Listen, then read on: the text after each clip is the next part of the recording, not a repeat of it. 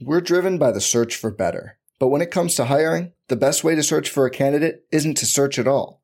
Don't search, match with Indeed. Indeed is your matching and hiring platform with over 350 million global monthly visitors, according to Indeed data, and a matching engine that helps you find quality candidates fast.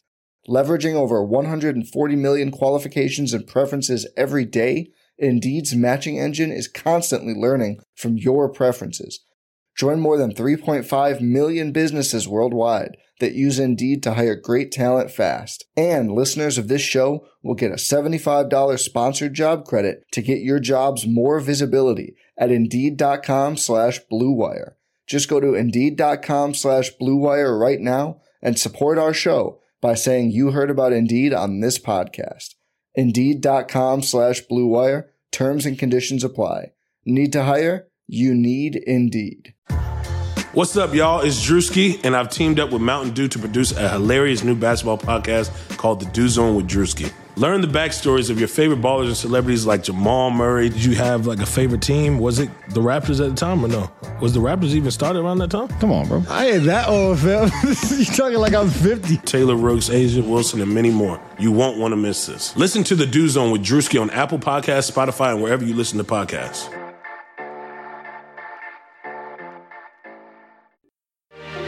Mahomes has the time, delivers perfectly downfield. Touchdown, Patrick Mahomes with a rope. This one, Adams, touchdown. This time going deep for Beckham Jr. Did he catch it? He did. Hello, everyone. Welcome back once again to Rotoviz Overtime on Rotoviz Radio. My name is Colin Kelly. You can follow me on Twitter at Overtime Ireland. Joined, as always, by Shawn Siegele, one of the co-owners over at Rotoviz, and thankfully my co-host here on the Rotoviz Overtime podcast. Shawn, we have uh, well, unless we're getting uh, excited for the Pro Bowl this weekend, uh, we have a, a, week off from actual NFL action before the Super Bowl next week. Um, is the Pro Bowl something that you like to watch in on, or is it a, an event that you tend to skip over? Uh, that is not necessarily on my radar. I think the main thing uh, any fantasy owners, certainly dynasty owners, are hoping for there is that despite the flag footballish nature of this event, that still no one gets hurt. Obviously, we get guys hurt in practice all the time, and and with football having you know so much risk, if these guys can get out of this game without suffering injury, I think that's the main thing you're looking for. Yeah, it is. Um, you know, obviously there's incentives there for the players to try and you know there's certain prize money in that but realistically i think they're all there for to, to kind of have a good time rather than to, to play. And i think the game's a side note but like you said hopefully no injuries come out of it. That would be uh, the main positive i'd be looking for as well. On today's show we're going to look a little bit about dynasty trade targets for 2020 uh, an article that curtis has up on the website uh, curtis patrick that is and we'll be looking through some trade targets. So looking forward to going into that because it gives us a little bit of an insight into strategy. We'll be looking through that and seeing who we might target, um, who we might not be targeting, and what we agree with Curtis. Uh, usually, I tend to agree with uh, nearly everything that comes uh, from Curtis, so it'll be interesting to see if we can find anything today. Uh, maybe that we'll have some discussion back and forth on, Shawn. So I guess we'll we'll dive straight into it um, and look at the first target that he's up here. And this is a player, Shawn, who when we were at them, I would say a couple of weeks into the season, um, maybe even at the halfway season, if we had a thought that he was probably somebody we could be trying to acquire, uh, might have been something that we would have found maybe not as positive as we have at this stage because uh, the player we're going to talk about is Cooper Kupp of the, the LA Rams. And uh, at that stage of the season, he was really dominant, and we were talking about just how good he was. Um, he was the lead target in this offense. Everything seemed to be going well. And then obviously, uh, you know, there was the injury concerns around him. There was a couple of games where there wasn't many targets coming his way. And obviously, that has diminished his value uh, a little bit here as we move forward um, into the 2020 season. He is obviously a player who came into the league um, a little bit older, and that was one of the big knocks on him coming into the league was his age. Obviously, when we're looking at dynasty, we're going to have to factor that in. But what's your thoughts on uh, Cooper Kupp here as we head head into the season? Uh, of course, we probably have some concerns as well about how things went in terms of Sean McVay. Did did other coaches figure out what he was trying to do in terms of his scheme? Uh, what happened with Jared Goff? You know, there was definitely a, a, decline there in terms of what his overall production was. So, how does that all factor in as well with uh, Kupp's performance kind of in that second half of the season versus the first half of the season? Certainly, we've seen again in the playoffs here that these very top quarterbacks. You have someone like of Patrick Mahomes, and the floor for the players in those offenses is so high. Whereas you look at the Tennessee Titans, for example, and, and AJ Brown, who was our number one ranked player in terms of the recent exercise we did with redrafting the 2019 rookie draft. And then you watch those playoff games and see how that Titans offense performs both in their wins and in their loss. And you look at Ryan Tannehill, and not that he was a disappointment in the playoffs. Obviously, he was part of what they did in pulling those two upsets. But Brown, you know, not able to maintain the same level of dominance that he'd had to finish out the regular season. And I think that at least opens up a little bit of concern about what their offense will be like in the future. That brings us back to the Rams and the questions that you asked, because I think there are really two issues that we're dealing with here. One is Jerry Goff and really his travails again in 2019 after having a weak finish to the 2018 season.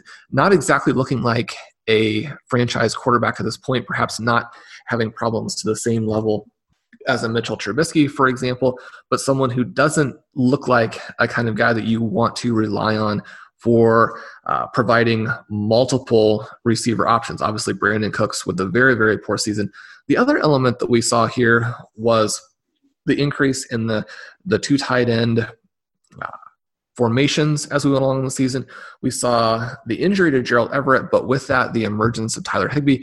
And so you've got some tight end options in the receiving game for this team. And they really seem to go in a different direction with their offense down the stretch. It wasn't a direction that was very favorable for fantasy owners. And so I think that creates some uncertainty as we move forward. And that uncertainty was definitely reflected in the polls that Curtis did, where he found that the dynasty community prefers Odell Beckham at a two to one clip to Kupp. They prefer the 104 pick in this upcoming draft uh, by a three to one margin.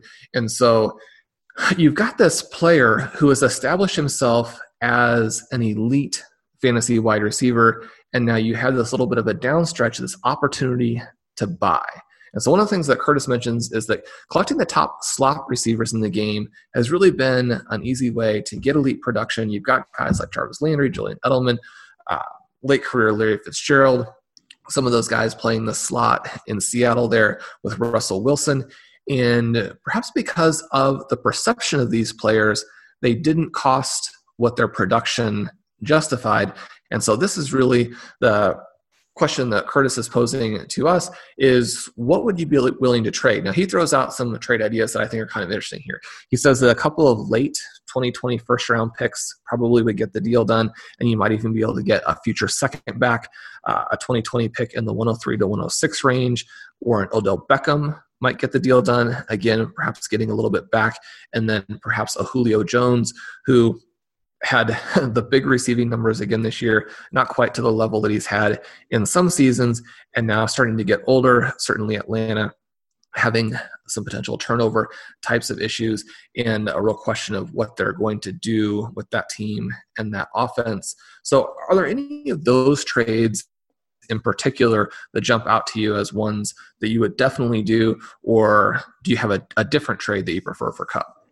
I think out of those ones, I, I certainly would be involved. You know, in t- terms of talking about the the picks, uh, moving those into you know changing them into Cooper Kupp, for example. Uh, in terms of Odell, I think that's a difficult one. I still would be pretty positive that we'll see uh, Odell Beckham, you know, bounce back. I know he changed teams this year. There was so many issues with that team, both from an offensive play call perspective, with Baker Mayfield's performance, just with how everything shook out there in Cleveland. I do, I do still think uh, I would be giving it one more year to, to turn around there for Beckham, so I'd be holding on.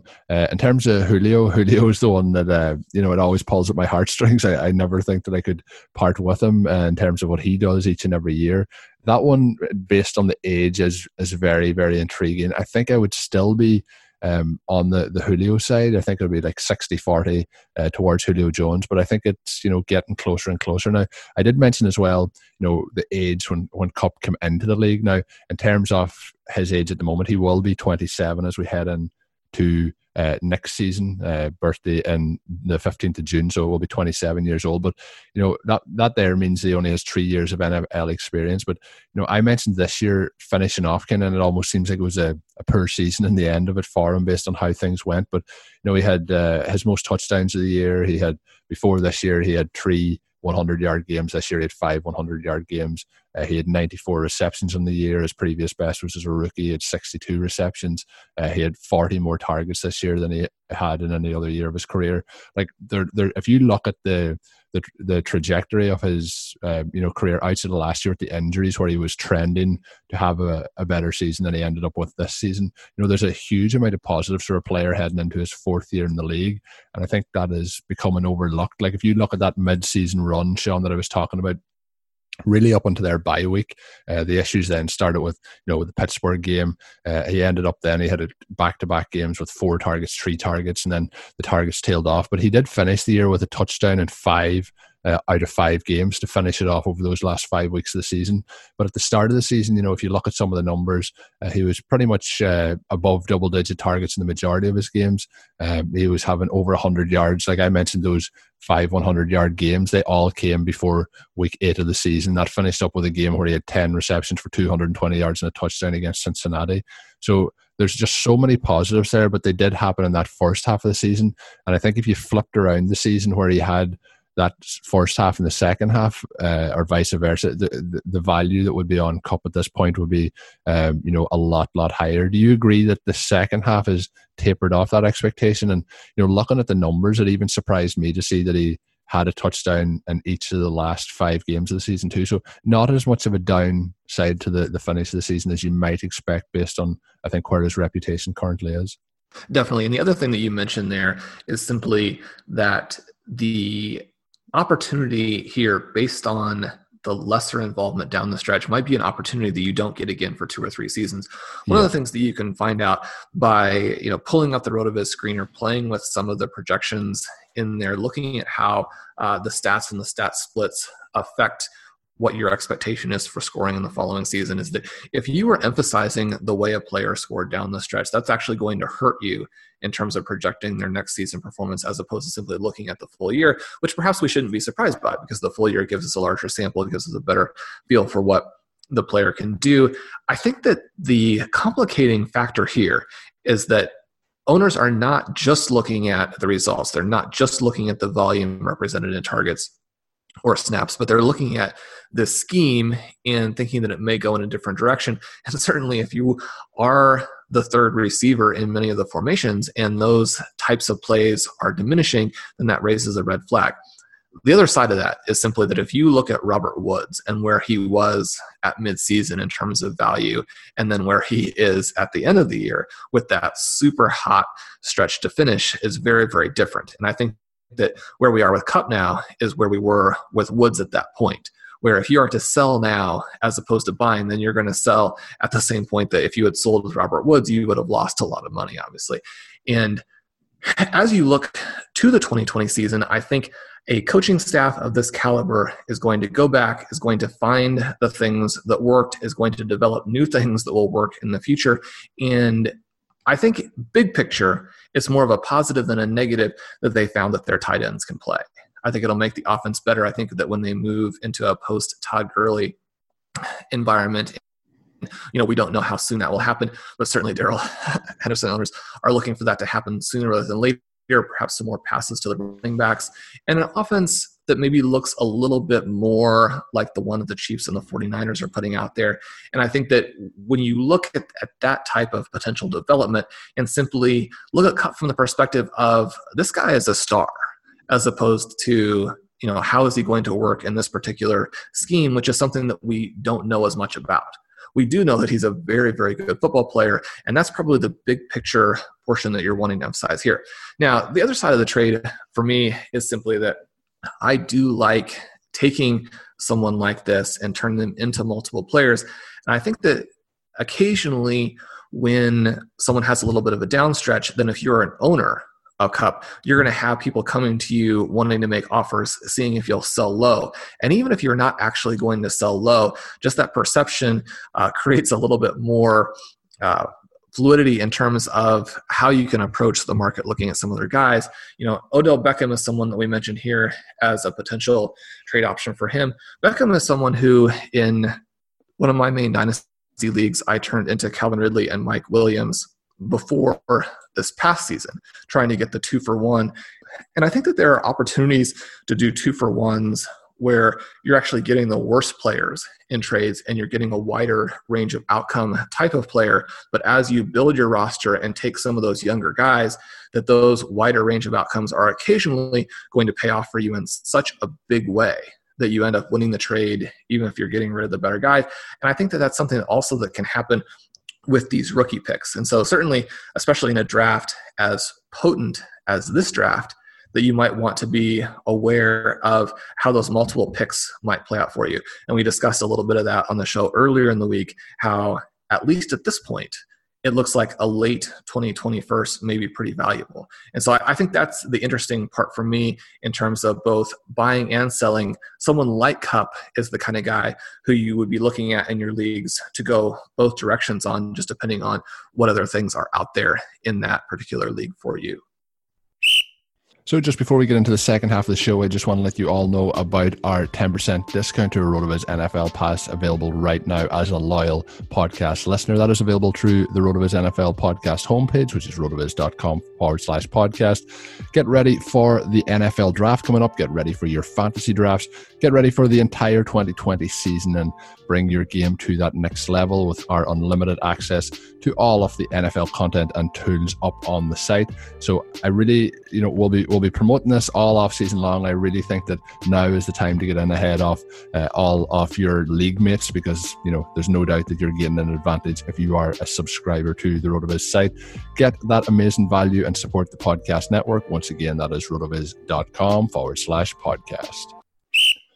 So, Shawn, jumping into the second half of the show, um, there's two players here that we've touched on quite a bit throughout the season. You, I, I, would nearly say that one of them could potentially be one of my kind of favorite players uh, in terms of this class uh, from last year, and uh, one of them may be your favorite player. And the one that I'm going to come up here for first is Terry McLaurin off the, the Washington Redskins. And uh, I, I've talked about him quite a bit at length this year uh, in terms of what I would give for him and what I, you know, last year just seemed to be such a, a great piece of value if you did end up drafting him in that uh, rookie draft class. But when you look at it, Shawn, there's a, a, couple of trade offers that have been suggested here by Curtis. There's the 2020 picks uh, in the 106 to 110 range. Kerryon Johnson is one that's mentioned. David Montgomery is one that's mentioned. Adam Thielen, who again is a, a veteran aging receiver, where um, obviously that's going to come into thoughts uh, in your dynasty leagues. Now, there's a couple here that I really, I don't know what you think. I don't really think that you could get Terry McLaurin for a David Montgomery. And I, I, really think with Adam Thielen's age and his kind of injuries that are starting to rack up on him at the moment, I don't know if you could get him straight up for Adam Thielen. If I could do either of those, I definitely would do it.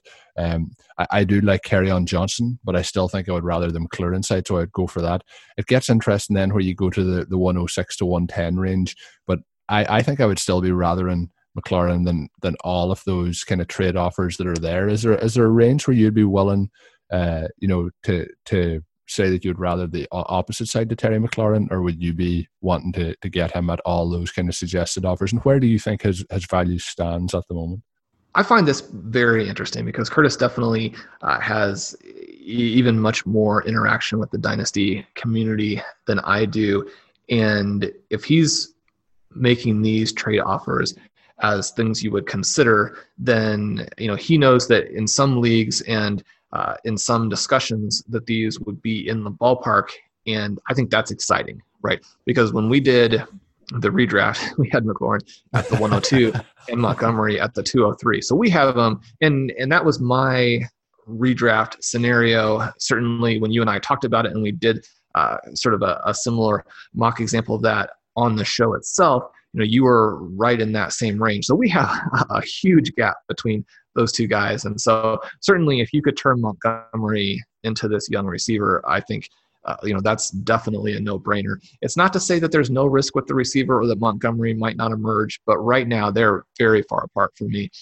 And like you said the same thing with adam Thielen, where the uh, injury situation the age situation not that he is necessarily going to retire but there's so much risk of different types when you start to get into the portion of his career that he's in. And then you add the fact that the Minnesota Vikings, you know, if they could do that same uh, approach that we saw from the 49ers in the NFC Championship game where they only throw it, you know, eight times, uh, really all season, that would be their preference, which uh, certainly could very well be a different story in 2020, but it's a risk that you have to take on if you're going to make a move for him right now.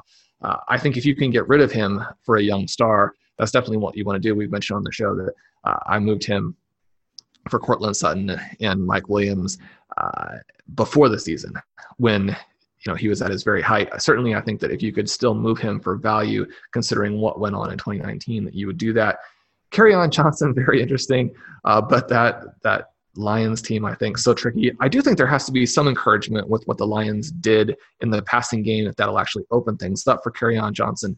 He'll have more receptions and he could be a high touchdown sort of player. He fast forward to 12 months from now and told us that that Lions offense had actually turned into a juggernaut and that Johnson was among the league leaders in, you know, goal line touchdowns, uh, that would be a little bit of a surprise, but certainly I don't think it would be something where we'd say, no, that's, you know, you're definitely making things up. That's impossible. Johnson has, you know, that type of ability. The offense with Matthew Stafford and what we're seeing from Kenny Golladay, you know, has that ability. So that's probably a closer one there. Those 2020 picks, I think, are interesting because McLaurin is basically already done what we would be so delighted if any of those early wide receiver picks could do this year. Now, perhaps you're looking at a little bit of a different floor when you look at where they're drafted. But I think Washington already knows what they have in this receiver. If they could go back and they had to pick him in the first half of the first round, I think they would do that. I mean, he was that good. And you know, you look at those Alabama receivers, you look at a CeeDee Lamb, and you say they could become that. And maybe it's more likely than not that they will. But there's certainly also all of that scenario where you know they end up with a bad team, they end up not being quite as good as people think. It'll be interesting because some of these top receivers are playing in very potent offenses and may not turn out to be quite the level of athlete that their college uh, results would suggest. Now, that doesn't necessarily mean that they won't be very, very good NFL players. We talked a lot on the show that athleticism is not a very good indicator of NFL performance at the wide receiver position. But when you're talking about guys who might be a little bit smaller, might be a little bit slower than their numbers suggest, and then you look at the bottom half of that first round, really the range that uh, Curtis is suggesting for McLaurin here, you might have some guys who are actually a little bit more explosive than their numbers suggest. So I think here that you might have to pay with a higher pick, and I think I would be willing to pay with a higher pick. The real question there is once you get into the range where the very top running backs are going to go, that might be difficult for certain owners based on their particular roster. But outside of the top two picks in this draft, I don't think you can go wrong getting McLaurin. Yeah, I was going to say I would have said I would have given like that 104 range would be where I would say his value should be. Um, I, am wondering, just looking through it, you know, in terms of maybe because I like him so much, because I've talked about him so much, maybe it's kind of my expectation of where his value would be might be actually higher than it actually is. So that's something that I'm going to dive a little bit deeper into and, and do some uh, test offers uh, this week to see if we can get some more of him uh, on on our rosters. But when we look through it, Shawn, I, I think there's a situation. You know, we, you've you've talked many times about the uh, the second year uh, quarterback. You know, the step forward they can take in that second year. And if you look through, you know, he, he had part of a season. Uh, with that quarterback this year, you know, the rookie quarterback, and uh, he's obviously going to have a situation where that should improve. Um, the team should be generally moving in the, the right direction. So there's a lot of things that could go com- completely correct for Terry McLaurin this season. Uh, you know, in terms of the situation, it wasn't the ideal situation. So he's really uh, developed well for where we would have expected him to, to be at this stage. So uh, I would certainly be going to and putting those offers out for him as an exciting young wide receiver. Uh, the third target here is Mecole Hardman, um, somebody who hasn't got a huge amount of usage this year, but when he has got uh, usage, he's showing just how explosive he can be. Um, what what's your expectations for him? Is he somebody that you would be would be going out and proactively making those offers to get on your roster? Definitely. Curtis points out that there have only been 13 rookie wide receivers who are top 100 picks. Uh, since 2000 and have posted 40 or more receiving fantasy points over expectation. We talk on the show from time to time about how that efficiency actually bodes very, very well for future breakouts. And the list of guys who have done that in the past is just a who's who of second year superstar. So Hardman, a little bit different situation because of the extreme lack of usage this year. And that, I think, especially in the context of him not being a very productive college player for his speed and draft position, you know, raises perhaps a little bit of a red flag. But also, it's a situation where the Chiefs could move on from some of those other guys who are in his way. And the upside is so immense that he becomes sort of the guy where I think heading into 2020, I'll probably have him on almost every roster, in part because that usage, I do think, maybe unlike the last player we talked about, creates a scenario where he's going to be pretty gettable, right? a lot of owners are going to look at this and say, well, even if you get rid of a Sammy Watkins, even if you get rid of a Demarcus Robinson, you're still dealing with an offense where they'll probably add at the running back position and have more of the overall pie split off in that direction. And then beyond that, you have Tyreek Hill and you have Travis Kelce. And so to really make a dent in what those guys are doing, maybe you have a little bit of a low ceiling in terms of full year touches. Obviously, in any individual game, he could get that long touchdown. I think maybe even create a frustrating dynamic where you're playing him in all the wrong weeks. And so those are some things that make him more available, perhaps, at least in some leagues, than some of these other guys. Talking about 2020 picks in the 109 to 204 range, uh, or Robby Anderson, Devonta Freeman, and Marlon Mack, would any of those guys be off limits in a trade for Hardman? I don't really think so. I think like uh, Marlon Mack's probably out of those guys, uh, outside of the picks, probably that would have the most value. I think he would provide more value than Anderson or Freedman. Out of the three players, I would like Anderson more, but I think in terms of trade value, uh, Marlon Mack, I think would certainly uh, be somebody who would allow you to get Mecole Hardman. Now, I, I, think the interesting thing here is when you look at it, when you look through his game logs. Uh, you mentioned about you know the possibility that he could have those weeks where it's frustrating and you have him on your, your bench, and then the weeks that you have him starting, uh, and vice versa. Like if you look at his game logs this season, there is a chance that some of those owners out there that do have him may be frustrated on his season usage. Like there's there's a good few weeks in there with zero targets. Uh, you know, there's a few weeks in there with one target, uh, and that can be frustrating for a for a fantasy owner. And really like down the back half of the season, uh, you know, that's where his his opportunities were capped. And basically, if you look through it, he only had one week out of the last. I'm looking here now, six weeks above uh, two targets, and that was one week with two. The rest had one or less, and he had one week with four. So there is that, you know, thing to, to look into here. Maybe owners could be a little bit frustrated and you know put out those offers. But the other thing to note is, you know, Sammy Watkins could be cut before the season. It, would create uh, a lot of cap savings, but it would still have a dead cap to go with it. So it's it's hard to know if that one will definitely happen. But Demarcus Robinson, who had 55 targets this year, which would have been a 10% market share, is an unrestricted free agent after the season. So if he was even to leave, um, and Watkins had an 18% target share, so if the two of them left, there's 28% there. Obviously, they'll take in players to uh, have that go around, but there's an opportunity there for Hardman's role to grow quite considerably. And, you know, when you have Patrick Mahomes as your quarterback, like I, I keep touching on McLaurin, his situation at quarterback and how that might work out, might not work out.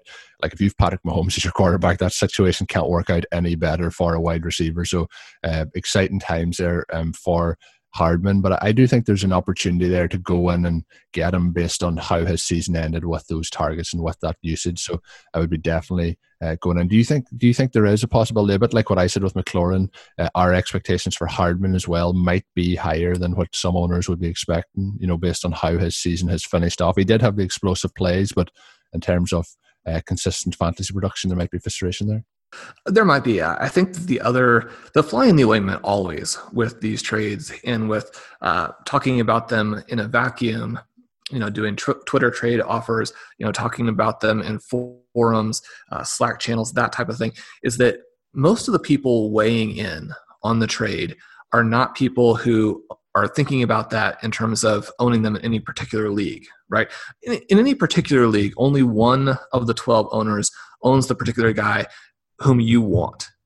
And so, in almost all of those situations, that was the guy who liked the player the most of the 12 owners to start with. Now, there are some exceptions there because most of these leagues are not auctions, but drafts, you have a situation perhaps where someone occasionally is forced to pick a player they want to later than trade or to pick a player where you know they had a real tear break right before their pick, and so there's some frustration or disappointment with landing that guy, and then if you were frustrated to start with and Hardman had this kind of season, then certainly you are the person that uh, get those trade offers too. But the problem is just that in both cases, both sides of the scenario, the owner probably likes the guy more than the general community. And so when you're then having to craft a trade in a situation where both owners are higher on their guy than the community at large, it, it makes it difficult to make trades work. And, and that's the kind of thing that sticks on all of these. So I think that even though you and I are probably higher on Hardman than the community, the question then becomes are we higher on Hardman than the person who originally drafted him a season ago, knowing that he probably wasn't going to get uh, a huge amount of work as a rookie? Now, if you drafted him in this time period where you thought that Hill was going to be suspended or cut, it could be a very, very different story. And that's maybe the other dynamic that comes into play here, where some of the drafters thought they were going to get Tyreek Hill's target share as a rookie obviously that was the opposite of, of what actually did happen and so hardman is the guy to go after to go after to go after and one of the things that i would do is to try and make him the second piece in a huge trade. The thing that I've always found, and this may be unique to uh, the types of trades that I like to put together, and what I find easiest to do, uh, kind of going back to the psychology we mentioned a minute ago, where people tend to be higher on their guys than everybody else is. But in order to make these trades work, I think it's helpful to make the trades fairly large and include someone valuable on your end, right? The thing that I think makes it difficult for most owners to get trades done is they consider certain players on their team to be foundations and pieces they don't want to move when in reality those are exactly the guys you need to move to continue growing your team because they're the players who will facilitate trades so if you have a top 10 or a top 20 player and there is a player who's worth just a little bit less on another roster, then you can craft it as really just uh, more or less even swap and then pull in that second player. So even if Hardman is your actual target, the trade may need to happen through the higher profile guys, and you get Hardman then as the second piece. In many cases, that's much easier than trading one for one or trading picks, you know, that kind of a move because people are willing to listen to an offer if you're willing to include a top 20 guy. And, and that's the way that I start off so many of my different trade proposals is just showing this willingness to include a player that I do know there'll be some interest in, as opposed to starting it off with a bunch of smaller offers that I don't know will gain any traction. And perhaps that would help you acquire Hardman in some of the leagues. So, in terms of trade ideas, those are some of the things that I might uh, look to do if you want to get Hardman. Again, it'll be very interesting to see what Hardman's value actually is this offseason.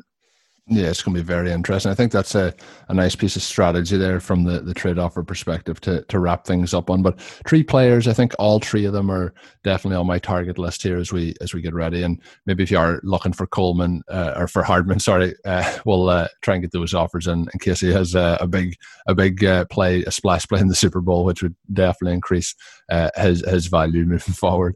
that's going to do it for today's edition of the show. We will be back next week with another show. If you didn't hear the show at the start of the week, be sure and head back and check that uh, out and uh, give it a listen. My name, as always, is Colin Kelly. You can follow me on Twitter at Over to Martin. My co host is Shawn Siegele. And until we're back with another edition, have a good one. Thank you for listening to Overtime on RotoViz Radio. Please rate and review the RotoViz Radio podcast on iTunes or your favorite podcast app. You can contact us via email at rotovizradio at gmail.com. Follow us on Twitter at RotoViz Radio. And remember, you can always support the pod by subscribing to RotoViz with 30% discount through the RotoViz Radio homepage, rotoviz.com forward slash podcast.